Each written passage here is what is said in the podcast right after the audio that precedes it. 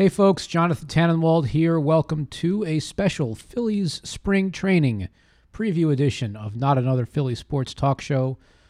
That's right, you get a bonus batch of cynicism this week from your friendly neighborhood podcast team. Well, sort of. I gave up the producer's chair to David Murphy this time, and he welcomed in our Phillies beat writers, Matt Gelb and Matt Breen, to take a look at the big talking points heading toward Clearwater.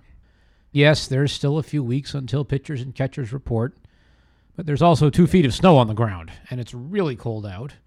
So if you're bored or stranded at home because your street hasn't been plowed yet, or whatever, settle in for the next hour or so and enjoy. We'll be back later in the week for our regular show. I don't know what we'll be talking about yet, but as ever, we'll figure something out. Oh, and sorry for some of the microphone issues we had during this recording. They should be fixed by the next time we're on air. Sometimes in life, This is for filling out! you have to make extremely difficult and soul searching Who's the world champion? decisions. Ric Flair. We talking about practice. World champion. I'm going to Space Mountain. What the hell? Welcome to another edition of Not Another Philly Sports Talk Show. I'm David Murphy, columnist with the Philadelphia Daily News, joined by two uh, Phillies beat writers. Is that your official titles? Co-beat writers? beat writer. Do you realize this is an exclusive for the podcast? I think the very first exclusive. This is this is my first interview I'm giving since returning to the Well- Phillies beat. This is Matt Gelb. It's the first interview I've ever given. This is Matt Breen. Um, Gelb, Gelb, Gelb went the whole uh, jo- Joaquin Phoenix route and, and disappeared into the ether. What were you doing during your time in exile, Matt? Well, I spent a year on the Philadelphia Inquirer's city desk writing news and features. It was a good year. Got to see some things I'd never seen. Uh, got to do some stories about some real life people. You gonna write a memoir about it? I don't think so. I didn't grow my hair out though. I just gained a lot of weight. You look fine to me. I don't know. And Matt Breen covered the Phillies last year for this uh, Philadelphia Inquirer. Matt, Doing good. Glad to be here, Dave. Good to see you. all right. Good to see Matt back from Mike exile. Sielski will be back in the saddle again. Um, it's it's currently Tuesday. Mike Sielski will be back recording a Eagle centric podcast on Wednesday. We're gonna talk Phillies. It's a uh, interesting year for the gang. Gelb, I remember uh, walking through the Atlanta airport with you after the 2013 season, 14 season, uh, and you essentially saying, "I can't go through another year of this." It's amazing how much changed in one year. The Phillies have basically fundamentally changed the way they do business on every level, and that is that is interesting. Is that why you decided to come back? No, I, I, decided to come back because I love baseball. I missed it, and I think uh, uh, I've heard from a lot of readers and a lot of listeners and tweeters, and uh, it's good to be back. And, and I'm excited to be able to tackle some But it- some new stories, some new but it- people, some new things. But it was anyway, and I hope this is not like off the record. This wasn't off an off the record conversation, but Gelb and I were walking back from the rental car counter at the Atlanta Hartsfield International Airport, and it was 2013, and and it just looked like nothing was going to change for this team, or it's 2014, and just looked nothing was going to change for this team, and nothing did change for this team, and it just it got to that point. Uh, Breen, I don't know if you felt it or not, but after covering the team every day for five or six years, and then it just felt like a two or three year stagnation where there was no point to even show up. Like it took me, it took a lot of willpower just to get to the ballpark on like the three times I went last year. There's just no reason to watch the team, You really, it really is a struggle. You truly are living the Yeah. struggle. guys. I'm I'm uh I'm not a hero. I've never claimed to be a hero. Uh, but no, seriously, it it, it it it's it's a it's a breath of fresh air right now. Uh, why do you think that is, Gelb? There's some changes at the top. I think a realization that there was finally uh, they squeezed as much as they could out of the the former core, and I think just there have been fundamental changes to the game itself. I mean, the production in this game is now coming from players under the age of 30. The shift is dramatic. The value is in these players who are under 30. Free agency is no longer viewed as the, uh, you know, cure all to build a winning team. And I think uh, there were some changes at the top of this franchise. John Middleton, the owner, is more involved. David Montgomery has stepped aside. Andy MacPhail is in. Matt Klentak is in. They're hiring guys who are under 40 years old in the front office, which has Amazing. not happened really. Well, let's talk about Klentak because I when they first hired MacPhail, my reaction was typical Phillies. I mean, this was an establishment guy, just the kind of guy that you pictured them representing change. You know, it, it- this was their idea of a shakeup to the establishment to bring in Andy MacPhail, who uh, was was the golden child whiz kid in 1980 and this was this was their get younger, get better, get more progressive, bring him in. And and I'll give him credit. I expected him to come in here and just kind of rubber stamp everything and say, "You're doing a heck of a job, Ruben. You know, the course has been set. We're you know smooth sailing from here on forward. Much the much the way Jerry Colangelo has done with Sam Hinkie to a certain extent. Uh, you know, almost more of a PR move than anything else. But I mean, Klentak is not just Klentak, but as you mentioned, the guys he's hired. What do you know about them? And and uh, Breen, fill me in because I all I know is I looked at the press release, I saw their ages, I saw their backgrounds, and I said, "Wow, is this from the Phillies?" We're talking about Matt Klentak. Yeah, the guys he hired. He brought in a guy with a uh, what was it, an economics degree from Yeah, I think that was the big one, right? Or the, it was the one that was most surprising was an analytics guy who was a former intern with the Phillies that elevated up, and that's the yeah, that was Lewis Pollis. Um, I, I think the big hire will probably end up being Ned Rice. You know, he, he's a he's a 31 or 32 year old. he's the guy I was thinking about. uh, another guy who was sort of this this wonder kind from from Baltimore. Sort of sort of a same rise as Klentak, uh, a similar background. Uh, a guy who was in Baltimore was, was was praised and really known as a guy who uh, took on a lot of responsibility at a young age. And it seems like he, you know, as an assistant GM, might take on uh, the responsibility of sort of over spearheading this analytics department, whatever that may look like. And it's still sort of unclear what kind of resources they'll devote to that. But they promoted Scott Freedman, who was their first analytics guy, for lack of a better word.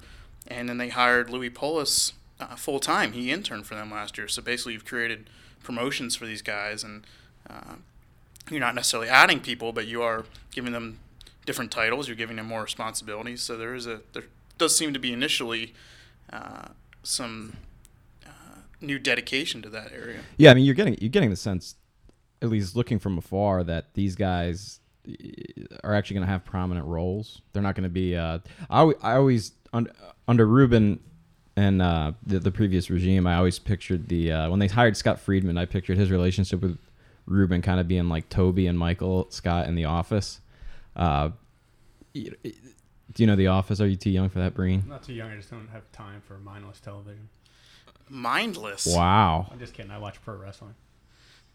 no, I just I just never really watched The Office, but I I'm getting the gist of like Ruben and his his men, Yeah. kind of the guys that you know followed him. I I don't think it's really like that now. It's a lot of smart, not that they weren't smart, but a lot of you know really smart baseball guys in the room making decisions. Yeah, and I don't think you've. I think some people might have expected more of a return right away, and I think you will see that, but not not right away. I think after this season. Yeah. I think they've, in for I'm using air quotes right now, shifted some responsibilities, and they haven't fired anyone, uh, for lack of a better word. But they're they're going to push some people out. I think after this year, you'll see more changes to that front office. Yeah, you saw been Ben, pretty Ben- classy too with keeping people on and not you know he didn't Andy MacPhail didn't take over and throw out a bunch of guys and lose their jobs. Yeah, I think uh, I think uh, what what we saw was kind of walking the, the middle line between what I thought was going to happen and what needed to happen, which I'm sure MacPhail realized once he got in here and did his audit of the of the organization, which is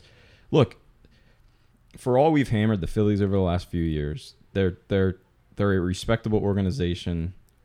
David Montgomery is a very respectable man. Uh, the people in that baseball operations department are very good people. They're they're they're guys with a lot of experience, a lot of knowledge. Guys who, frankly, did not have a huge role in their downfall. I mean, I think that started at the very upper levels. Um, and when Andy MacPhail came in, I think he understood that. I think he understood. Look, guys like Benny Looper, you know, guys, you know, all these scouts up and down, up and down the row, they deserve better than just to be shown their walking papers. And I think that's what you're starting to see. You know, Benny was shifted to, I think, an advisor of international Yeah. scouting. Um, and you're, you're kind of, look, Andy MacPhail, his first press conference essentially said, I'm not firing anybody. this year. And I think that you know they essentially gave him he essentially gave people a year to start you know examining their futures. And a lot of these guys are older guys. I mean, it's the Phillies. You know, Benny Looper's been around forever. Pat Gillick's been around forever. remember you want to be able to attract talent not just on the field but in front office. And, and players and agents see how a team treats uh, a player. And, certainly other executives and other scouts around the league see how teams treat their employees. And the phillies have always been known as a team that is respectful and has created this loyal maybe to a fault uh, atmosphere. But i think that's certainly a consideration. And you're not just going to come in and break down doors and change everything right away. And, and I, I don't think we expected that, but we have seen a massive amount of change on the roster. I mean, it is really staggering to think about who they're going to camp with this year and how different it is from a year ago and from two years ago. Unbelievable. Yeah, I mean, let's let's and let's get into that because I am I'm actually a little bullish on this team even in the short term. I think that they they they they could very easily be the Braves from last year and win 70 75 games if things break right. I- think that's the that's the key. Wow, that's big. Yeah, I, I mean, if things break right, the the problem was last year. I don't I don't necessarily think that I would still set my over under at you know, whatever sixty five, but you can at least look at the roster and the guys that bring in the camp and see scenarios in which something could happen, you know, and, and they could actually be more competitive. You know, if Maikel Franco turns into a superstar, if Aaron Nola develops into a number two or number one starter, if you know Nick Williams, all these things. Uh, Well, let's ask you, what, what do you think the biggest? Who's the biggest wild card in camp? Breen. In camp, I would say I'm most excited to see Nick Williams play. He played really good in the two months or so he came um, from the Cole Hamels trade. And now to get, I've seen him a few times in Reading and going up to Trenton, but to see him on an everyday basis, and then once the games start, to see him against major leaguers, it's going to be fun. What's his? What's his? What's his? Give me a give me a scouting breakdown because I've never seen him. He's pretty fast, great base runner. Not a like a Rickey Henderson base stealer, but a, a smart base runner. Can steal can steal base too. Um, has really good power. I don't know if you would bat fourth, but I mean, But he's got he's got good power, really good arm. He's a great athlete, fast in the outfield. He could be he could be pretty good. And so, like, are we talking Roman Quinn? Are we talking? No, Roman Quinn's more of just like a speedster and a slap hitter. This guy is more of a like a polished hitter and a not not a freak of speed like Roman Quinn really is. He's but he's a potential player. A, a potential, I think, cornerstone of the guys that they at least have right now. Do you get any sense that we could see him this year? Yeah, I think um, in Sielski's column he wrote you, the earliest would be September, but I, I think he could definitely be up earlier than that. And what about J.P. Crawford? Do you think we could see, see him this year? I think you could see him. I, you know, remember though, w- remember the service time implications. Right. And remember what the Phillies did with Maikel Franco, which was the smart thing to do. It's not the thing that fans want to see. Now all this could change in the next collective bargaining agreement, which is gonna be expires fascinating. after this year. So you do have to take those considerations this year. Maybe they're thinking, well, the new CBA is going to uh, get rid of this stupid rule and we'll just bring him up anyway. But I, I, I think you see him maybe in September, Crawford. But I, I don't know if it's going to be before then. Yeah, What he just he turned 21. Was it this month? Right? But you, so you think Nick Williams is closer than J.P. Crawford? Definitely. What about Jorge Alfaro? That's the, a big question mark. Do you think him or Andrew Knapp? Do you think he or Andrew Knapp are up for are up first? Knapp probably just based on experience, ex- especially if Knapp continues what he was doing last year. Yeah, and we don't even know if Alfaro is going to be a catcher. I mean, I think first you have to they have to decide where is Jorge Alfaro going to play catcher, would left be the field, other first base, Designated hitter. or DH. But you know, I don't think there's going to be a DH. I do. I hope there's not a DH. Really? National All League right, let's ball- talk about this because I don't understand. I I, I cannot understand why people are oppo- would be opposed to a DH.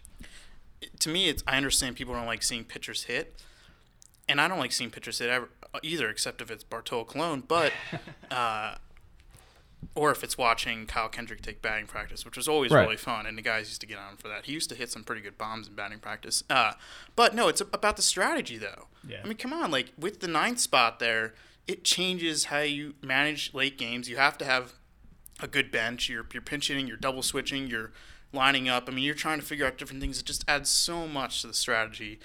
And with DH, it's just to me, it's too boring. And also, remember, American League games, the DH are always longer than National League games. I know you, Well, everyone now you're talking pitching like a changes, beach drive. No, but I think people have people have spoken. They don't want to see three and a half hour, four hour games anymore. They want three hour games. And Well, I you know what? I've always said what can eliminate that is institute a.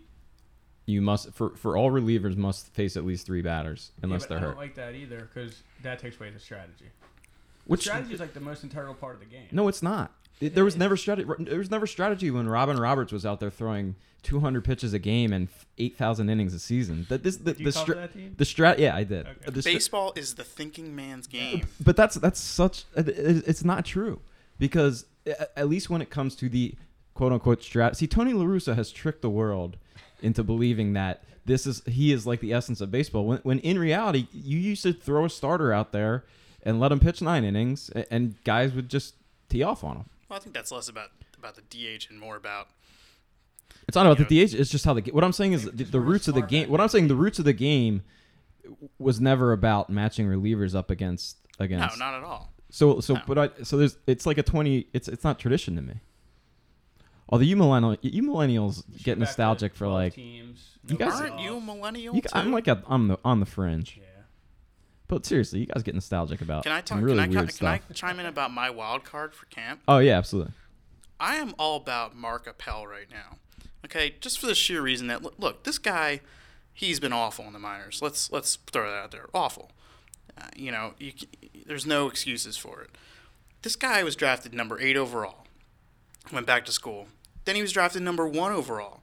There was there was his talent was not in dispute, not once for two years in a row across baseball. I mean, this guy is a potential ace pitcher if he figures it out. And he is, yes, your classic change of scenery type guy. You're thinking he had to get out of Houston. He was the number one overall pick there. He had this huge expectations and clearly was not going to live up to it there. I mean, he he's you know he had a lot of things in his head. He might be an overthinker, and I hate how smart guys are usually labeled as overthinkers in baseball because that's not uh, that's not rewarded in baseball. But let's be honest, most of the good most of the great players are dumb. I mean, it, it Greg Maddux is a smart guy. Okay, but but it, it- at least hitter.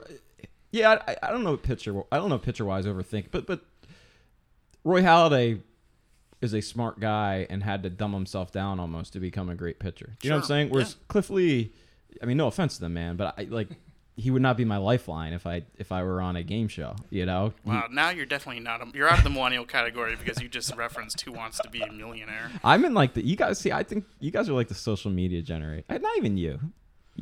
Breen, you're like the social media generation. Anyway, Mark Appel, he, Yeah. he would be my wild card because you know what? They might not get anything out of him, and that could very well be the case. But what a great guy to take a shot on if you're the Phillies. I mean, why not? And the thing that jumped out at me just from reading, because because I went the I'm with you. As soon as I heard that they got Appel instead of the other guy, the kid from Lebanon they'd been mentioning, I was like, all right, this trade looks this trade is very very intriguing right now. Um, and, and I was curious why Appel just kind of got thrown in there at, at the last minute, if he if he even did. You know, maybe he was in there all along, but I was wondering why he was kind of the oh yeah, and by the way, you got the number one overall pick from two years ago, and, I just assumed there was something wrong with his stuff. But I uh, then when Klentak spoke, he said essentially this guy still got the stuff that he had two years ago. And as soon as I read that, I I loved the trade because He's gotten a bad rap around the game. I mean, I think that's pretty clear. I mean, scouts look at him and they see a guy who they think is not competing. They think a guy who's soft. They think a lot of things, and he very well may, may be that guy. He might. yeah, but it's baseball's also really weird too. Like it's really easy to get that reputation in baseball, and like it, it's just a lot of the guys who aren't like Jonny Gomes is like a baseball guy. You know, guess what? Whatever. Like you can come to my parade, but I don't want you on my lineup. You know, like you can be a baseball guy all you want. I, I- you I'd know? rather him come to my party. Yeah, but like Cole, you know, like I saw it with Cole Hamels firsthand. I don't know if you were, yeah, were you here in 08 or 09? You were 10, 010? End of 09, yeah. So end of 09, like you just saw it happening to Cole Hamels. Like the baseball establishment started to turn against him, and like Philadelphia is the epitome of the baseball establishment. Like the co- Philly.com commenters are the baseball establishment. They're all baseball scouts, and uh, like you just saw it. Like the fact that Cole Hamels didn't talk like everybody else, and he like said things that got misconstrued sometimes, and he like wasn't he wasn't ferocious, you know. Uh, people just like he he got this rap that even to the point of being, you know, top five Cy Young four straight years, he still had people saying he's not an elite pitcher, trade him. in 2012. You know, like, and I, so I'm gonna I'm gonna give when it comes to baseball, I'm gonna give a guy a benefit of the doubt. I'm curious what Mark, uh, what was your impression when you talked to him? Go talk to him. impressed. I mean, I hope the guy has a long career in Philadelphia. He he is smart, funny. Uh, man, this guy has like an engineering degree from Stanford. He's not he's not an idiot. So like, oh, so so the guy I think of when you when when like Trevor Bauer, like Yeah. like the Arizona Diamondbacks got rid of Trevor Bauer, and the whole thing was like, dude, he's weird, man. Like no one will ever accept him. He like does things weird ways. Well, guess what? Indians were like, dude, I'll take a weird guy on my team, and now he's Yeah. pretty darn good. You know, like I feel like pitchers. I mean, Zack Greinke was that guy. You mm-hmm. know, I, Absolutely. at some point I'll take a talent like if if the baseball establishment and it's but it's weird because Houston's not not necessarily that organization that No, that not. thinks that way, they're you know. and that's why you start to wonder. Okay, well, you know, if Houston, Houston's, it's possible they decide this guy isn't just going to succeed here because of everything that's happened. And there was a lot that happened. And the guy's got a really fascinating backstory there. I mean, he go look at some of his numbers. I mean, oh my gosh, he was destroyed in the minors. He really was. yeah, but like at the same time, it's a very tough, very tough place to pitch, very tough system to pitch in. Oh yeah, their affiliates are all hitter-friendly places. It, the where he really struggled was at Single A Lancaster, California, which is in the desert. It's literally in the desert, and he was miserable. I mean, and the guy was miserable, and that's no excuse. Again, he's got to do a better job. He had like a 10 ERA and, and like 12 starts or something there, which is obscene for a Single A. And uh, we'll see. But yeah, you know, I, I, I just I can see the ups. I, I can see such such big upside because again, like think about it, a smart guy who's been around smart people his entire life, went to Stanford. All of a sudden, he's like slumming it with Class A kids who like took fifty thousand dollars signing bonuses out of high school, and it, you know, especially if you think that your stuff is that much better than everybody else's, it's very easy to, to just lose that edge, you know, and just say when am I'm gonna get when am I when am I gonna get to the majors, you know? Is there a chance he wins a job out of spring training? I don't think so, only because he, he's only got like maybe 15 starts at AAA, and there's really no incentive for them to have him in there. And there's other guys. I mean, Breen, who do you think is the fifth guy right now?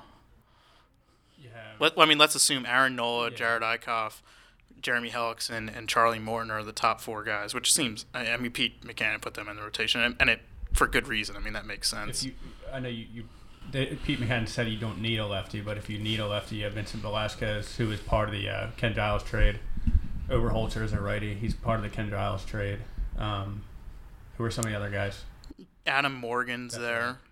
You know, you have, Oberholtzer. you have guys who were beat around last year, like Dave Buchanan and, and uh, Severino Asher. Gonzalez and Alec Asher. But I mean, I think Oberholtzer makes a lot of sense. Yeah. think it's a new name. I don't think it's a guy from last year. I think Yeah, I think I had it. I, th- I think when I did the other day, I did a projected lineup for one of our online columns, and I think I had Oberholtzer in there. Uh, Yeah. Oberholtzer, you know, his numbers are okay for a guy who was pitching in AL and pitching in hitters parks. I mean, as a 5th They're not guy, worse than Kyle Kendrick's. as a fifth guy slash swingman, which is probably what he'll be this year. He might be the fifth star maybe for the first two or three months of the season, and then he goes to the bullpen. That, you know, again, he was a throw. He was basically a throw in that Yeah. trade.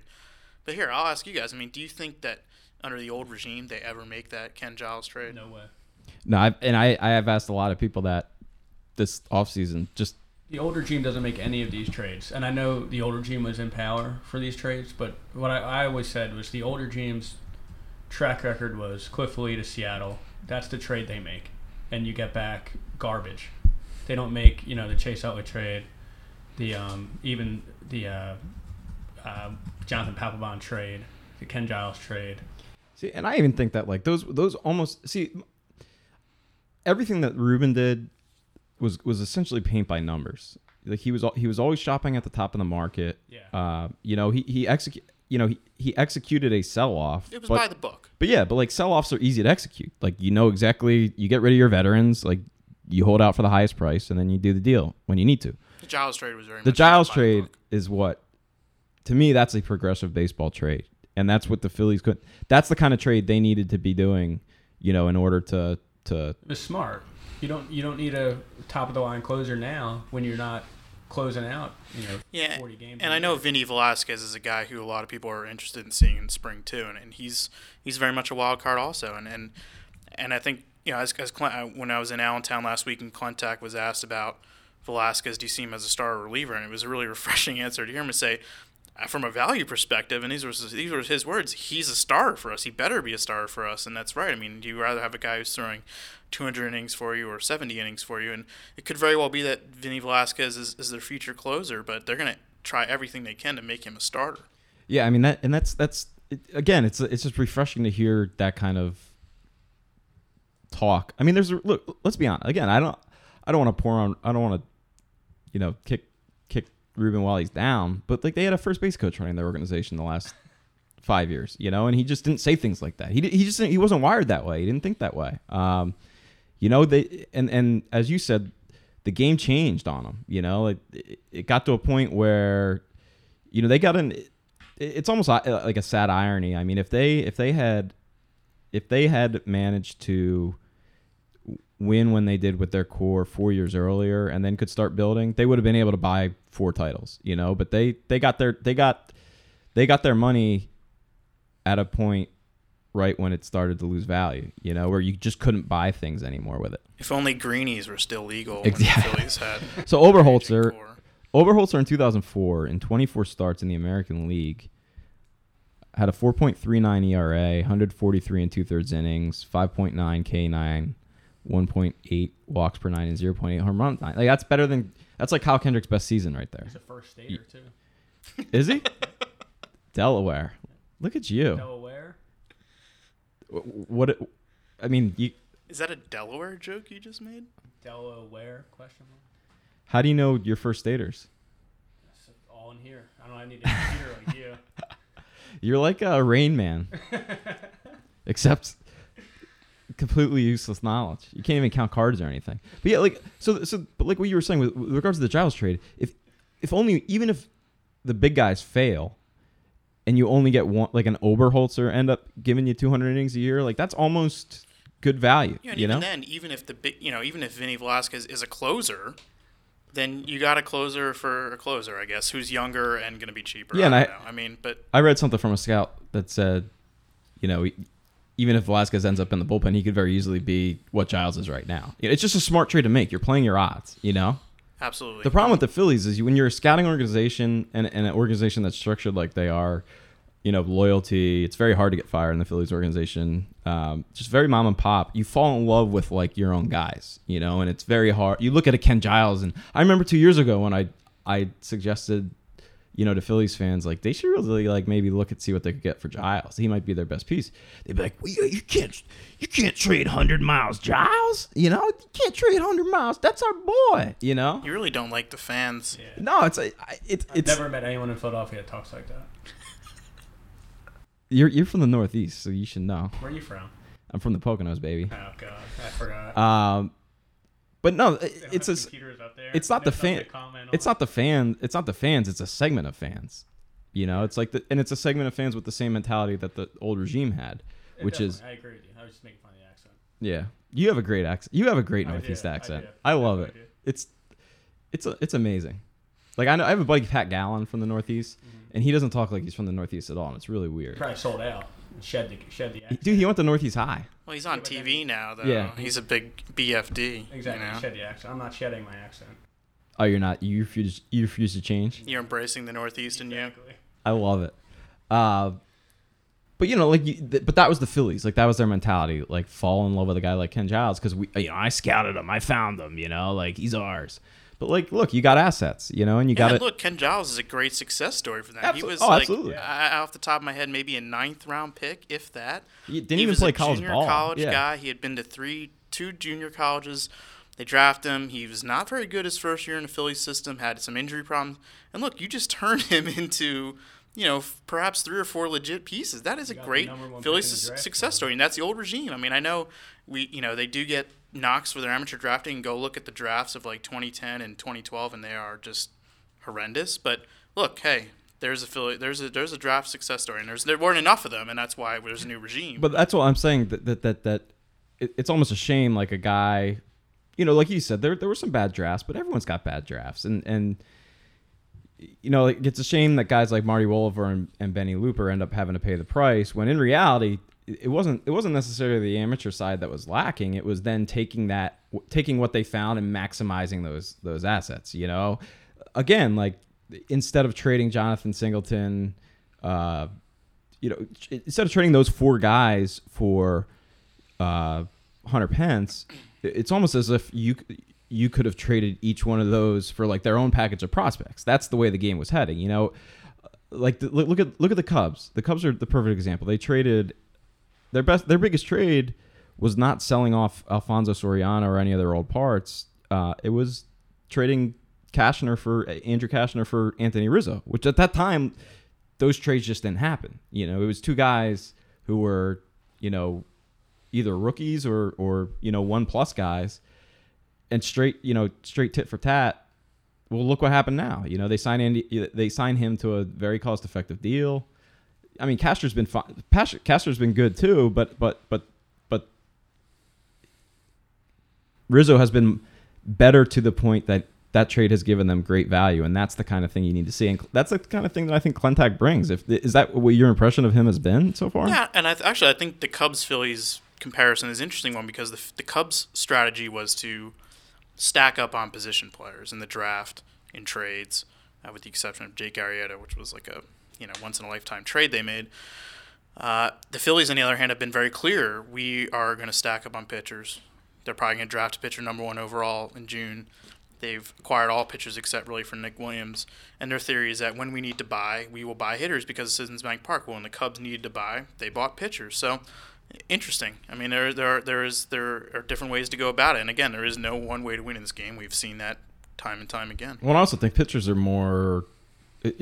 It, it, it's it's a lot easier to project stuff against major league hitters than it is to project whether a guy's going to be able to hit major league pitching. Like I mean, everyone knew Aaron Nola was going to, you know, at least be what he was last year. Uh, I think they're betting on the uh, this idea that hitters age better than pitchers in this game right. in the mod in this modern game, which is which is not a bad philosophy. I mean, it remains to be seen. We don't know. I mean, the arm is a mystery. Well, and it's also the, the Met strategy essentially. You know, I mean they, and maybe there was just more value. Maybe there was just more value. Maybe it wasn't a conscious effort to seek pitchers. But again, you can trade, especially in a team in their position. You know, they're if they can cobble together a rotation, a homegrown rotation, that's and, and pitching's more expensive too. That that's you know, you can cobble together a line. Put this way, you can cobble together a lineup better than you can cobble together a rotation. I mean, look at look at uh look at the Giants lineup. You know, look at some of these lineups that have won here recently. I mean, Well, let's be real though. The Phillies are not going to score a lot of runs this year. Oh, not this I mean, year, no. It's going to be a big problem. I mean, but I'm saying two years down the road when they're ready to compete. oh yeah. Yeah, I mean, in an ideal world, you've got, you know, uh, you've got, let's say, Appel, Thompson, Nola, and then like one of the other guys, and then all of a sudden, you can go out and spend money, you overspend on a, you know, a hitter or trade. Well, maybe you package a couple of those Exactly. pitchers together for a hitter. I mean, that Yep. all you're doing. Their philosophy has been to buy more lottery tickets. Right. Buy It's a as very many Sam lottery Hinkie-ish. tickets as you can without having ping pong balls, and hope that you cash in on a few. Which I think. maybe think- they do, maybe they don't. Maybe we're all just it's an elaborate ruse being pulled over our heads. Maybe Sam Hinkie's really running the Phillies. Um, one of the biggest what if I told you? Yeah. What, what one of the biggest I'll, I'll go I'll go with the wild card here, and it kind of fits with with what we're talking about. Aaron Altherr. Who is this guy? I I mean, this guy is a guy who has been in the system since I started covering the team in 2008. Like I've been hearing about Aaron. He's been a he's been a guy on the radar since I was tw- 25 years old, and the Phillies had yet to win a World Series. Uh, and now all of a sudden, He's actually put together 150 plate appearances in Major League Ball. And the the thing that the, the one thing that I will say that might suggest that he might not be a John Mayberry Jr. is that he has cut down on his, or, or at least in the minors, he cut down on his strikeout rate and he raised his walk rate. Is that are you seeing a different player from from from people that you've talked to? Do, do you think that Aaron Altherr is a different player? And is he an everyday play? Is he is he a regular major leaguer? Does he have more upside than that? Who is he? For now, he's definitely an everyday player, which is it's this is the best case scenario for him that he gets a whole year to show if I'm an everyday player or if I'm not. I like Aaron Altherr a lot. I think he's most he's probably a bench player when this when the tide turns and they are contenders. He's probably you know your fourth or fifth outfielder. Okay. But I think he's he's not. You're not throwing out garbage every day this year. You're throwing out a pretty solid corner outfielder. Let's say, just say he has a better chance than some of the guys they've run out there. Right. I mean, he is he's an upgrade in that he could go one of two ways. I mean, he could be a fourth outfielder very well. I mean, and he, or he could be, you know, he might be a middle of the order bat. I mean, he really might be. He showed a ton of power last year in his small sample in the major leagues, and that that's the thing. If, if even if he's striking out, which he probably will. I mean, he his he was known in the minors. Always he was a toolsy guy, high ceiling guy. But the strikeouts, man, you can't deal with it. But he didn't hit for as much power as he did this year. And if he is going to hit for that kind of power, they'll take it. They'll take the strikeouts with that power. And that's the thing. He could be. He he is. He kind of. Uh, projects to be like your quintessential corner outfield guy if things go right for him. Now, it's possible it doesn't, but he's going to get a shot. Well, and that's what that's, uh, that was my point when I said uh, they could be better than people think because last year you had Jeff Francoeur and you knew exactly what Jeff Francoeur was going to be. You don't know what Alan Arteta Exactly. You at least there's at least there's at least a scenario like you knew what Ryan Howard was going to be. There's at least a scenario in which Aaron Altherr is what his tools have always said he could potentially be, right? That's the best part about this year is like, are they going to be bad? Sure, but they're going to be interesting to watch. They're going to be. You don't really know half of these guys and what they're going to um, amount to. So Altherr in 161 plate appearances, 241, 3, uh, 338 OBP, 49 slugging percentage, 827 OPS, 41 strikeouts and 161 plate appearances, which isn't which isn't horrible. No, the slugging percentage is what pops out at you initially. Right. Yeah. I mean, 49. That's you know, and again, you know, it was about 150 plate appearances, and it it was better, if not, it was better than most of his minor league seasons. I mean, again, small sample size, but that's the kind of slugging percentage they've been they've been hoping for at him because they know he's gonna he's gonna strike out. I mean, I think that's pretty clear. He's he's gonna strike out. Uh, but if he's hitting, he's, if he's slugging near 500, you're gonna take that. Yeah, I mean his his uh his minor league numbers. You're right. They're his minor league numbers in seven seasons: 261 batting average, 322 on base percentage, 413 slugging percentage, 734 OPS, 600 strikeouts, and 2,500 at bats. Um, and the, I mean, and again, the big thing: only 206 walks. Uh, you know, he never had more than 49. It's a up until 2015, he never had more than 45 walks in a season, in a full season. And last year he had 19, and you know, He, he's another one of those guys who had a wrist injury maybe about two years ago, and uh, that's that's a big thing that affects power. We, we players have talked about that. So again, yeah, I think what Breen said really makes sense. I mean, you, you, you don't know about some of these guys, and that's sort of what makes this season interesting. but Odubel Herrera is a guy I'm interested in seeing because he he's a guy. I still think he has a very low floor. Uh, you know he he looked really bad for the first half of last year, and he's got that weird swing. And but Pete Mackanin loves him. The Phillies, I think, love him, and they think that he has found whatever he needed to find, and, and it, it's not going to go away again. What what have you been hearing about Odubel Herrera? And at the beginning of the year, you have to take into effect that he came straight from Double A to the majors, which is a Playing a jump. position he had never really exactly. played. And with a new franchise, I think he showed his growth the last year, and by the end of the year, he was definitely an everyday outfielder. But think there's so no who question. is he when they're contending? Well, I think moving him to left field, which is going to happen this year, it really helps him. Uh, I know he graded out better defensively as the season went on, but he's probably not a center fielder. And they do have a lot of center fielders coming through the system, so that moving him to the corner, he's not your quintessential corner guy because he's not going to hit for huge power, but he's got gap power though. I mean, he had a lot of doubles last year, uh, and and what is he? I don't know if he's a first division regular. I mean, he might be. I think he's more of like a second division regular. Maybe he's a guy that you end up trading when you when you stockpile more people. Uh, but again, this is this is a lottery ticket. This guy's a Rule Five pick. Yeah. What about the the guy, the real good Goeddel, not Roger? Uh, is it Tyler. Gato Goeddel? Goeddel, he's got a brother who's a pitcher in, in the, on the Mets. An Uh, uncle who used to Erik Goeddel. commissioner of a sports league, right? I don't know. Roger, it's Roger Goodell. It's a joke. That's a funny joke, Matt. Boy, this is gonna be a long season. Goodell. Breen, Breen, Breen will be here all, all year. You got to work on your delivery a little bit. A little No, too, little too have to droll. A little too. Dr- jokes. yeah, you- you're just operating. on- You're just operating on a uh, higher plane of existence than us. Whatever. But Goeddel, he's gotten like the red carpet treatment for Rule Five pick I don't think I've ever seen better treatment for Rule Five pick ever. They gave him number two. They brought him to like their prospect seminar week in Philly. I mean, this guy's making the team. I mean, they have no incentive to not keep him. Uh, he's he's an upside guy. He's the kind of guy you take with the number one pick in the Rule Five draft because you know you can carry him. You know that uh, you might have to deal with some pr- some struggles here and there, but he was an infielder like Herrera until last year. Uh, they turned him into a corner guy. Played a little bit of center too, but he's probably a corner guy. And you never know. I mean, he's he had some pretty good numbers at AAA last year. 279, 350, 433 for a 783 OPS, 12 home runs, 10 triples. Sorry, not AAA, Double A, right? Yeah. Yeah, Mon- Double A Montgomery. So he had he had let's see, 12 home runs, 10 triples, 28 steals in 37 attempts, and a 783. Oh, so why did why didn't the Rays why didn't the Rays protect him? I think it's a numbers game, right? Uh, I'm sure that's not a guy that they would they were trying to get rid of. I'm sure in a perfect world he'd still be with them, but a lot. I know a lot of people in the Phillies organization said that this guy, they they had got offers for the number one. Uh, believe it or not, people trying to trade up for the. For, for, they don't trade the picks, but they what they do is the Phillies take the guy and then they trade him. This guy was was viewed in the industry as the best guy available by far. yeah.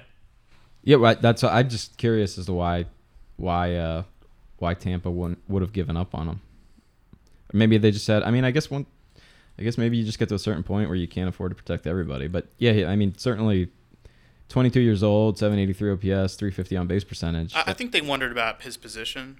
I mean, they moved him. I don't know if they know if he has a position, and, and that's something we're going to find out. so he's going into camp as an outfielder or, or a third baseman. Outfielder.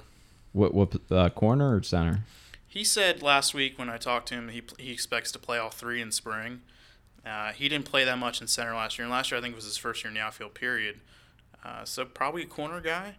You know, they, they I think what's you know, and Pete Mackanin has talked about. I mean, they have three. They're starting three center fielders this year.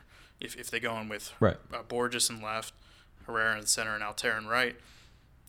That that's probably where they're going to improve the most. I mean, they're they're going to have they're probably going to shave off their ERA a good amount just because last year they were so bad, and they've really improved their outfield defense, and that has not been a hallmark of these Phillies teams the last few years. Yeah, I mean, we- I mean, you look, they, they they won 63 games last year, just running out s- slop on the mound. Um, I mean, they, you know, they were they were throwing in long relievers as starters for for it, it felt like once every five days. Um, you know, if R.I.P. Sean O'Sullivan. yeah, sorry, That's and it- or even like poor Jeanmar Gomez. Yeah. You know, like he, that guy, and Justin De Fratus. Thank God he got a major league deal because Thank God his arm is still I, attached. well, I know. I, I mean, I'm not sure it's going to be through this this deal, but I'm just glad he actually got something for his Philippe troubles last year. Started a game last year. I know. It's where is he now? Canada hunting, probably. I believe he got signed last year to like a minor league deal, and then by Toronto maybe. You know, Team Canada, but uh, I don't know if he's with an organization. And it's funny because there's a lot, a lot of players from that team last year, a lot of Phillies who are not without organizations yet. Is Domonic? Did Domonic end up anywhere? He is not. Wow, that's Dude, amazing. he's a great. He's a guy. I mean, you and I were always pro Domonic Brown just because he was. I just thought he should get a chance. upside, he Yeah, a shot, but yeah. he's the kind of guy who's sitting out there right now. I'm thinking I signed him to a minor league deal if I'm giving him like a one million guarantee if he makes a team with like some incentives. Somebody will do that. Well- I, I don't know who it'll be, but It's like my whole thing is clearly there's a large degree of uncertainty in, in scouting players and and predicting when they're going to break out. I mean, Jose Bautista was 30 before or 29 or 30 before it happened. You know, it, it just got uh, JD Martinez. Anyone could have had JD Martinez for the price of a waiver claim, and nobody even claimed them off waivers. And all of a sudden now he's you know got a 950. Even like Steve Pearce has a na- has a has a year. It just seems like yeah, and Odubel Herrera is Right. a great example of that. I mean that. That was always my that that was always my argument for playing Domonic the last two years. Just that, you know, again that segment that's uh, and the Phillies were the same. You know, they just didn't like they just didn't think he had it, and, chance, and chances are he didn't ha- doesn't have it. But but we all know Jeff Francoeur didn't have it. So my argument was if you you know if there's at least some chance, you might as well throw him out there anyway. Yeah, well, see him play every day. but anyway, I I'm surprised as you said nobody. I mean that's. Do you think that's just Boras? You know, seeing if you can't sucker sucker a major league deal out of somebody, or No, I think it's more the off-field market has been so slow. I mean, think about Dexter Fowler is still on sign. I know he's attached to a draft pick, but this is like a, a really high on base percentage guy who's a top of the order hitter who somebody is going to sign, I think. I mean, but Cespedes just signed and Upton just signed. It's been a little slow there, so I mean, Boras is probably looking to try to get Brown in a spot where he, he has a better chance of making a team because he probably is going to get a minor league deal, I would think, with you know with Yeah, a I major would- league guarantee. Yeah, I would absolutely think he, he's going to get a minor league deal. But yeah, you're right. I mean, you want to you want to wait and see where he's actually going to get a chance to play, right? Right, Breen? You got a joke? You got a joke for that one there, Jokes, Breen? out of jokes for today. Same with Jeff Francoeur. Aaron Harang, all those guys. Jimmy Rollins is still out there, man. Yeah. He's going to play second base for somebody. Yeah. I uh do you think he's he's willing to do that? Have you heard anything from Well, he hasn't signed with anyone yet, so he better be willing to do But I mean, he- if he is he is he is he willing to play second base and instead of retire? I think he wants to play again. I think that's pretty clear. He wants to play again, and that And second base, man, that, the numbers at that position. I mean, Chippy Rollins would, would be an average second baseman. Chase Utley got seven million dollars in the Dodgers. I know. Shane Victorino's still out there too. Is he? Wow. I didn't even realize. I didn't even realize he was a uh, Free agent. he was a free agent. He's posting Instagram a lot. He's training. Uh, In what's Hawaii. what's going on as his Instagram? He posts a lot of pictures of shoes. Okay, Nice yeah, shoes. his his kids. like his own shoes or like Oh, other yeah, his people's own shoes? That would He- be he has a- weird. he has a really extensive collection. like, like are we talking like uh like thousand dollar kicks or what? Does he I have the am Air Force wrong Ones? Person to ask Okay. this. Breen Breen's from the Northeast, so he wears uh I have sweet New Balances on now. he wears uh white Adidas's and I have KDs. flat brim hats. I'm a big shoe guy. he buys all his Joe's shoes. got a He pair. what are those on? buys all his shoes at the Roosevelt Mall. I'm wearing Timberland RIP. boots that I once bought uh, in, at Syracuse University. Great snow boots. Uh, shoes too, Murph. I always like yours. what's that? Always like your shoes. Always? Yeah, you got nice shoes. Thanks, man. Do you I think take pride in anyone that. is going to make it to this point in the podcast? No, probably not. What what else do we what else do I have on my list there? We've talked about win, how about win total. Yeah, what do you think? I think you said an over under like 60. That's wait, did you gamble at all? I mean, that is not where you're setting an over under. I'm, if I'm going to set an over under, I'm going to say 69 and a half. Okay. Okay. What do I say? 65? Yeah. Yeah, you're Yeah. Over under 69 and a half. To me, I think this team, the ceiling is a 10 win improvement, and that would get them to 73. That's the ceiling, the max. 10 win improvement is a lot. That Yeah. is a lot of wins. I see them probably like 68. Five wins, let's five win improvement, let's say 68 wins. But at the same time, when you think about the fact that just last year they they, they, they it's almost amazing that they won as many that they did not lose 100 games given the state of their rotation. I mean, they, they just did not have guys on the mound that were capable of keeping a team in a, in a big league game. And I think that at the very least, you're going to have that this year. I mean, you're going to have. I, I think Jeremy Hellickson could have a chance to really, really, really break out and, and give them some value at the trade deadline because he's always been a guy who put up decent strikeout numbers. In, in I mean, he's had some of the worst pitching conditions He gives up a lot of home runs, and Citizens Bank Park isn't the greatest. no, but he's also that also he's also been doing that in the American League East and in Chase Field, which makes Citizens Bank Park look like you know. I I know they're going to be putting better guys out there, but don't overlook the fact that these younger guys are going to take some licks. I think, even if you're, you're talking about an Eickhoff or Nola, Mhm. I, I don't know if you can expect Eickhoff to repeat the sort of stuff we saw. Even Nola. I mean, we're talking about making the asking them to make 30 starts, 32 starts next year, and that's a lot. And I think they're gonna that, that'll be where they where they accumulate some of these losses. It's just it's a lot to ask some of these guys, but again, it's better than watching. Sean O'Sullivan, and I'm sorry, Sean, or if your family's listening. Oh, we love you, this, but- Sean. Great guy. Friend of the podcast. Not really. I don't think so. I mean, maybe he is. Breen, what's your win total? I was actually just doing it on my calculator. Um, You need a You need calculator it- to figure this out. I'm not the smartest guy with math. Should I roll in the abacus? Ugh, What did you say? Breen, you know what? You got street smarts. That's what that's what we Exactly, like all that about you. matters. I said um, 68. Which puts you at how many? Like, what were you at? I- What do you, what were you adding together? Because I want to. I want to see what the record sounds like. Seventy-five is what I think. It, I think I'm at seventy-five. Because one It's 162 minus 75 is I just screwed up. Eighty-seven. 87, Matt. Yeah, I think they lose eighty-seven games. They lost ninety-nine games last so you're thinking they have a 12 game improvement Yes, I think year. they're. Because that's still not a great record, but it's not. That's a big improvement. What, what was your improvement? Five, No. which is still big. Well, yeah. And now also consider the fact that, you know the, the Mets and Nats are going to be pretty pretty darn good, and and the I think the That's Marlins true. are going to have a, a, a really good team too. So And do you think they'll flirt with 100 losses again? Not necessarily. I mean, if they're a five win improvement, I guess that maybe you, you could call that flirting. What do they call that in the Northeast? Uh, Going down to the park, what time is that? going down to the playground, and going out to the street. Isn't that what you call going out to the corner? Don't you guys go out to the corner up in the Northeast? like this isn't Rocky. Uh, like what do you what do you call it when you make time with your honey in the Northeast? hanging out, net, eh, Going steady? Is that what they still call it in the Northeast? coming over for Netflix and chill. Nope.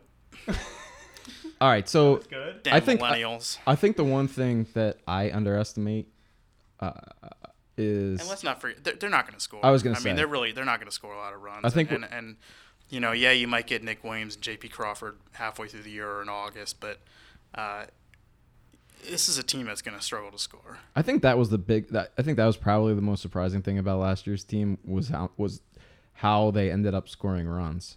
Um, not that they were, not that they set the world on fire, but they they. Uh, I mean, Jeff Francoeur had a Pretty solid year. decent year. How many runs did he score? Not RBIs, runs. Uh, thirty-four. Yeah, okay. I mean, they uh, you know, they averaged. They weren't awful, put it that way, and you can argue that. Put it this way, you can argue. You can argue that that uh, Jeff Frank. It, it will be difficult for, maybe not difficult, but but you know, Aaron Altherr. It, it's tough to expect more than it's it's tough tough to, to ask more out of Aaron Altherr than you know a 720 OPS and 13 home runs. And Peter Bourjos isn't exactly No. as an offensive juggernaut anymore, but he, you know, his this is like his last shot. He, he's a free agent after the year, so he's got one more shot to prove. And Maikel. Franco, I mean, he eight- get 840. a full season though. You only got how many plate appearances Right. from him? Uh, three thirty-five. Right, but at the same time, he's. I mean, it, it's tough to. I mean, if he if he had fourteen home runs and an eight forty OPS over the whole season, that would be something, wouldn't it? Well, I don't know if they'd like that if he's only hitting 14 home runs next year. Uh, you will. Uh, Andres Blanco is going to be hard pressed to repeat his uh eight sixty three OPS seven Do you, run. do you know that he had more doubles than any player with? He had more doubles. See how many plate appearances did he have last year, Murph? Uh, uh, two sixty one. He had more doubles than any player with 300 plate appearances or less last season. He- Andres Blanco. He had more doubles. job He, he had more doubles than the following players in the Phillies: uh, Jeff Francoeur, Freddie Galvis, Cesar Hernandez, Carlos Ruiz, and he had the same number of doubles as Maikel Franco and Cody Asche. I, I, you know, so I wasn't watching the team as much last year, but I was going back to some stats and talking to some scouts, and somebody mentioned to me, go back and look at Andres Blanco's season and compare it to some other guys, and and uh, I Yeah. couldn't believe it. I mean, I know he's very well liked in the clubhouse. He's he's come some to be a mentor for a lot of the Latino guys, and and uh, he's signed at 1.4 million this year. That's not bad. Maybe he ends up being traded. Who knows? So what are we gonna? What are we? Uh, is Darin Ruf still anybody worth paying attention to? This is the one storyline that hasn't changed. It just has not gone away. It's been the storyline for like three years. But that's what the, it didn't make sense to me. And again, I now I get this. The problem is now I get this reputation as being like a Darin Ruf guy. Like just give him a chance and he'll turn into Mickey Mantle. But it, I just don't understand how we've gotten to this point where Gelba's back on the Phillies beat and we still are asking ourselves, can Darin Ruf play every day? Like why why was he not playing first base last year? Well, Ryne Sandberg wanted him to play first base, if you remember, in 2014, and kind of got short circuited. Not kind of, did get short circuited by the people above him, and that was very much a point of contention, especially for the manager. He was he was not happy about that. So, but then why last year? I just, I didn't, I didn't get that. I didn't get why. Because Darin Ruf, again, for all his faults, even last year, 714 OPS, 12 home runs, and 297 plate appearances. I mean, the guy, if you look at his, like, if you look at, he's the one guy in the line, in the lineup And- that's actually hit every. and he's not a butcher at first base. He's actually okay there. no, but I mean, Obviously, going to play there a lot more now. Yeah. And that, that Pete has. Pete was managing for a contract, so I don't think he wanted to really create and rough the waters up last year. Now he's got his contract. no pun intended. What was the pun? Rough the rough the Oh, waters up. Darren rough the waters. Yeah. So now he can really Darren rough the waters this year and put and play rough at first base. It's such an awkward situation. It really is, and it's it's a sad situation. It's sad. Are we talking about Breen or are we talking about Darin Ruf? Green. We're talking about Ryan Howard. Oh, oh, okay. It's sad. I mean, it is truly sad. And, and again, yes, the guy's got more money than he'll ever need, and that he'll his family will ever need, and so you can't feel that sad for him. But it's really sad the way this is just Dragged on. unfolded because in any other situation, he would have been gone. You know, like he would have been released or traded, or somebody would have taken him. You don't usually see a downfall like this happen in the same place for as long as it's happened. And you know, the problems with his family, the problems now with the the, the HGH allegations or whatever the the PED is, and uh, the injury problems. This guy has basically lost everything but his money. Uh, you know, so you can't feel too bad for him, but it is just sort of sad to see this guy was. This guy was king of this city. Yeah. yeah, I mean, That never happened in this city before. yeah, it's it's it's weird. It's just weird that we're s- like again. This is the other situation that hasn't changed since you left. We're still talking about this. Um, I, I would love to know if any any team. The problem is if you I, at one point, and I've done it. I did this. I think both the last two years. I went down every American League team and looked where he even could possibly represent an upgrade as a designated hitter, and there just weren't many spots. You know. I, I'm really surprised, and I haven't.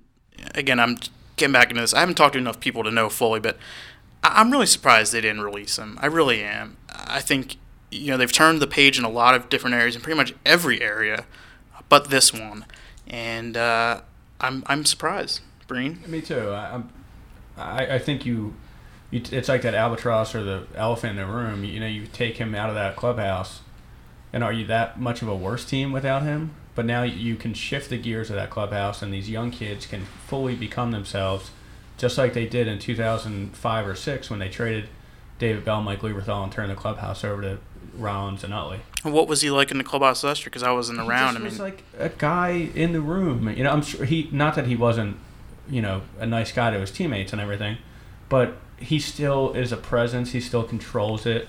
And now, once you get rid of Chase Utley, you get rid of Ryan Howard, you get rid of Jonathan Papelbon, it can become eventually J.P. Crawford's clubhouse and Aaron Altherr and Nick Williams, and they can own it. And I think you start that this spring training if you would have gotten rid of Ryan Howard. I think it's even more just like from like from what you were saying, just from his uh, kind of putting yourself in, inside of his shoes. Like it's just awkward for him, you know. And like last year, like you said, at least he, He had his boys last year. yeah, at least he had some other vet, vets around. But now, like this year, like everyone's like, you know, and he didn't have an all. He wasn't.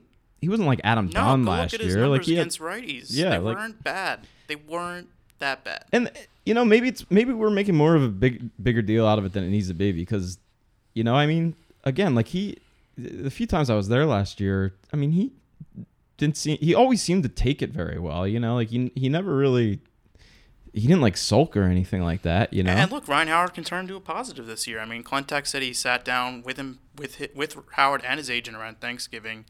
He said, you know, and this is Klentak, you know, telling us what happened, Right. and who knows what really happened or how Ryan Howard really truly feels because Howard does not talk a lot and is not really. And I understand, I get it. It's not his prerogative, but Klentak says Howard is is really positive and understands where he fits in or what the approach is going to be this year and, and can Ryan Howard sort of view it as like he is the he is the elder statesman he is the man you know spanning two Phillies eras and will he be a mentor or someone? I don't know. You know we'll see how he we'll see how he reacts. I think you know it's gonna it's awkward. It's awkward for the manager. And you know this mm-hmm. guy Pete McCann is is you can tell treading lightly a little bit but is at times it sort of his real feelings sort of creep out, and you can see that. Look, he doesn't want to have to deal with this, and, And he shouldn't have to deal with it. and maybe he won't you know maybe they'll try maybe they'll hope he gets hot during spring training and try to you know just trade him so they can not even that you'll get anything but just trade him so you can say you didn't release him you know What's amazing is that I think I tweeted this last week is that if, the opening day lineup goes as about you would think it would, you could have Ryan Howard making twenty-five million dollars at first base, and the other eight players on the field for the Phillies making a total of seven million. that's crazy It's crazy. So you, it, t- it tells you a lot about What's the the opening day payroll? baseball, but what's the opening day payroll It'll be under 100, I think. I mean, it, there's different ways of accounting for it, obviously, but that is including Lee's buyout, twelve and a half Right. million. Uh, so Which, what about Cliff Lee? Is he is he uh, on anybody's radar? Is he trying to pitch? There was a lot- Buzz, right? there was a lot of mixed signals about him. I'm I will be shocked if Cliff Lee throws a pitch for anybody this year. Yeah, I mean, I can't believe he didn't have surgery. But Cliff Lee also always struck me as a guy who like, whatever, man, I'll go hunt. I don't need to play. He always struck me as a guy too who just roll out of bed possibly and Yeah. throw a complete game tomorrow. So maybe he does throw a pitch or somebody. But I, it seems like there was a lot of chatter early, you know, early in the offseason. Oh, Cliff Lee's looking to make a comeback. Yeah. Cliff Lee, you know, oh he's looking for two year deal. And now it's like Cliff Lee not ready to pitch. Yeah, I wouldn't be surprised if he joins like a contender in August or July. Yeah, that would be a great story. That's That- a smart move. Instead of why go to spring training. yeah. Or his elbow just could be shot. That's you know, true. Yeah, it could be too he doesn't want to go through a whole season and screw it. You know, I mean, he's made his he's he's made a heck of a lot of money. he's made a lot of what we would call fu money for this podcast. So. yes. On that note, And he'll still make a lot of it this year from the Phillies. He'll be the highest paid member of the starting rotation. do you think he gets does he, like does he get that every couple weeks like a paycheck? I don't know if the buyout is a lump sum because they had to pay some of it at a certain point. I'm gonna guess that they had to write him a pretty big ass check. I wouldn't get direct deposit. I would I would want the checks mailed to me. big check. Like, I have to get more I check. gotta tell you, there's nothing better in spring training than uh, than when players are running up to get meal money because players don't get paid during spring training. Right. They don't get their salaries in spring training. So I mean, woe is me. But all they get is this meal money every week, once a week, and and uh, it's kind of And you see Ryan Howard walking out with his meal money Yeah. next to Mario Hollands, who's like paying rent with it. But yeah, it's, so anyway, it's uh, I think I think uh, I think we're on the same page. I think it's going to be a, a at the very least an interesting season. Um, it sounds like you guys have your housing accommodations all taken care of. Um, Slumming it on the beach this year. February 18th is that when you're flying down? February or 17th, 16th? Flying down to 16th, pitchers and catchers report on the 17th, and the first workout is February 18th. Okay, so you're so the first availability is on February 17th. Believe so. Uh, yes. We're gonna be we're gonna be tearing it up. Can't wait. Spring training. I go to bed at like 9 o'clock. Oh, yeah. Training. Yeah. Yeah. I mean, the clubhouse opens at s- what, eight, 8 a.m. so you have to be there by seven thirty. Minor league at 7 a.m. Minor league at seven a.m. And Matt Breen is uh, I don't know if you guys know this, but Matt Breen was recently inducted into the minor league baseball uh, beat writer Hall of Not a Fame. bad place to be. That's where all the interesting stories were last year, and there's a lot of you know there are a lot of still a lot of interesting stories there this year. If you uh, you, you can actually go down to Barnes and Noble and buy best the best American minor league baseball, Philadelphia Phillies affiliate. So, so you'll have writing? us back. All the TV cameras will be there for the start of spring training for opening day, and then you'll have us back like last week of May to talk about the number one overall pick because that that is that that Yeah. is, that is basically the big Yeah, mile mile marker. I mean, I'm going to be down there for the first couple weeks, and then, yeah, I mean, if something happens, you know, if if Ryan Howard gets cut, I'll call. We'll call you guys up. Sielski, I'm sure will have plenty of questions for Wait, you. Wait, I had one more question before Yeah. we leave, and I know I know it's quick. Does Aaron Nola start opening day? I was thinking about that the other day. You think? Definitely. Absolutely. Okay. And I think he, so. And he would be the, I believe, if my research is correct, the youngest pitcher to ever start an opening day for the Philadelphia Phillies. Wow. Good stat. That is a good stat. Yeah, I mean, I I was thinking about that. I mean, the only reason he wouldn't is, I don't. Yeah, why? Just do it. yeah, I don't know why he wouldn't. You don't want him pitching against other number one. Whatever, just do it. Well, I mean, the, else is gonna start It's more. day? It's more, and it's symbolic. Does Yeah, Aaron Nola exactly. deserve, deserve to be the number one right now? No. Yeah. Absolutely not. But guess what? He's sort of like the torch bearer for this Yeah. new Phillies, and and uh, you know he he could start opening day April four. And that would be less than two years. He was in college less than you know on April fourth two years ago. Opening day lineup to start the home opener. Did you do that math? oh, I don't know. that's what I think he's gonna. You know what? Actually, I think he'll start the home. It, it, do they open on the road or at home? Six home, six road games. right? with an off day. With an off day. So seven days. I think that he will start the home opener, and I think they'll line him up for that. Ah, who cares? Who cares about the home opener? I think they care because it'll be the one time the TV cameras are there, and it's like a lot more. It's it, you don't want to throw Charlie Morton out there. No, no offense. How that's another irony. Kyle Kendrick did start a lot of home openers. that, that's another iron. Yes, you're right. Joe Roa started the home opener. Kyle Kendrick is definitely Joe listening to Roa. This podcast. Um. All right, this has gone too long. Yeah, yeah, yeah. Joe Roa jumped. What was I gonna say? Ah, well, what, whatever. Let's wrap it up. Uh, this was this was uh, informative. Yes. I hope so. Okay. Matt Gelb, Matt Breen, Philadelphia beat writers for the Philadelphia Inquirer and I guess the Daily News. Uh, Philadelphia Inquirer, the Daily News, and Philly.com. and Philly.com. And I am David Murphy. Uh, I just kind of do whatever. So We'll uh, see you guys next time.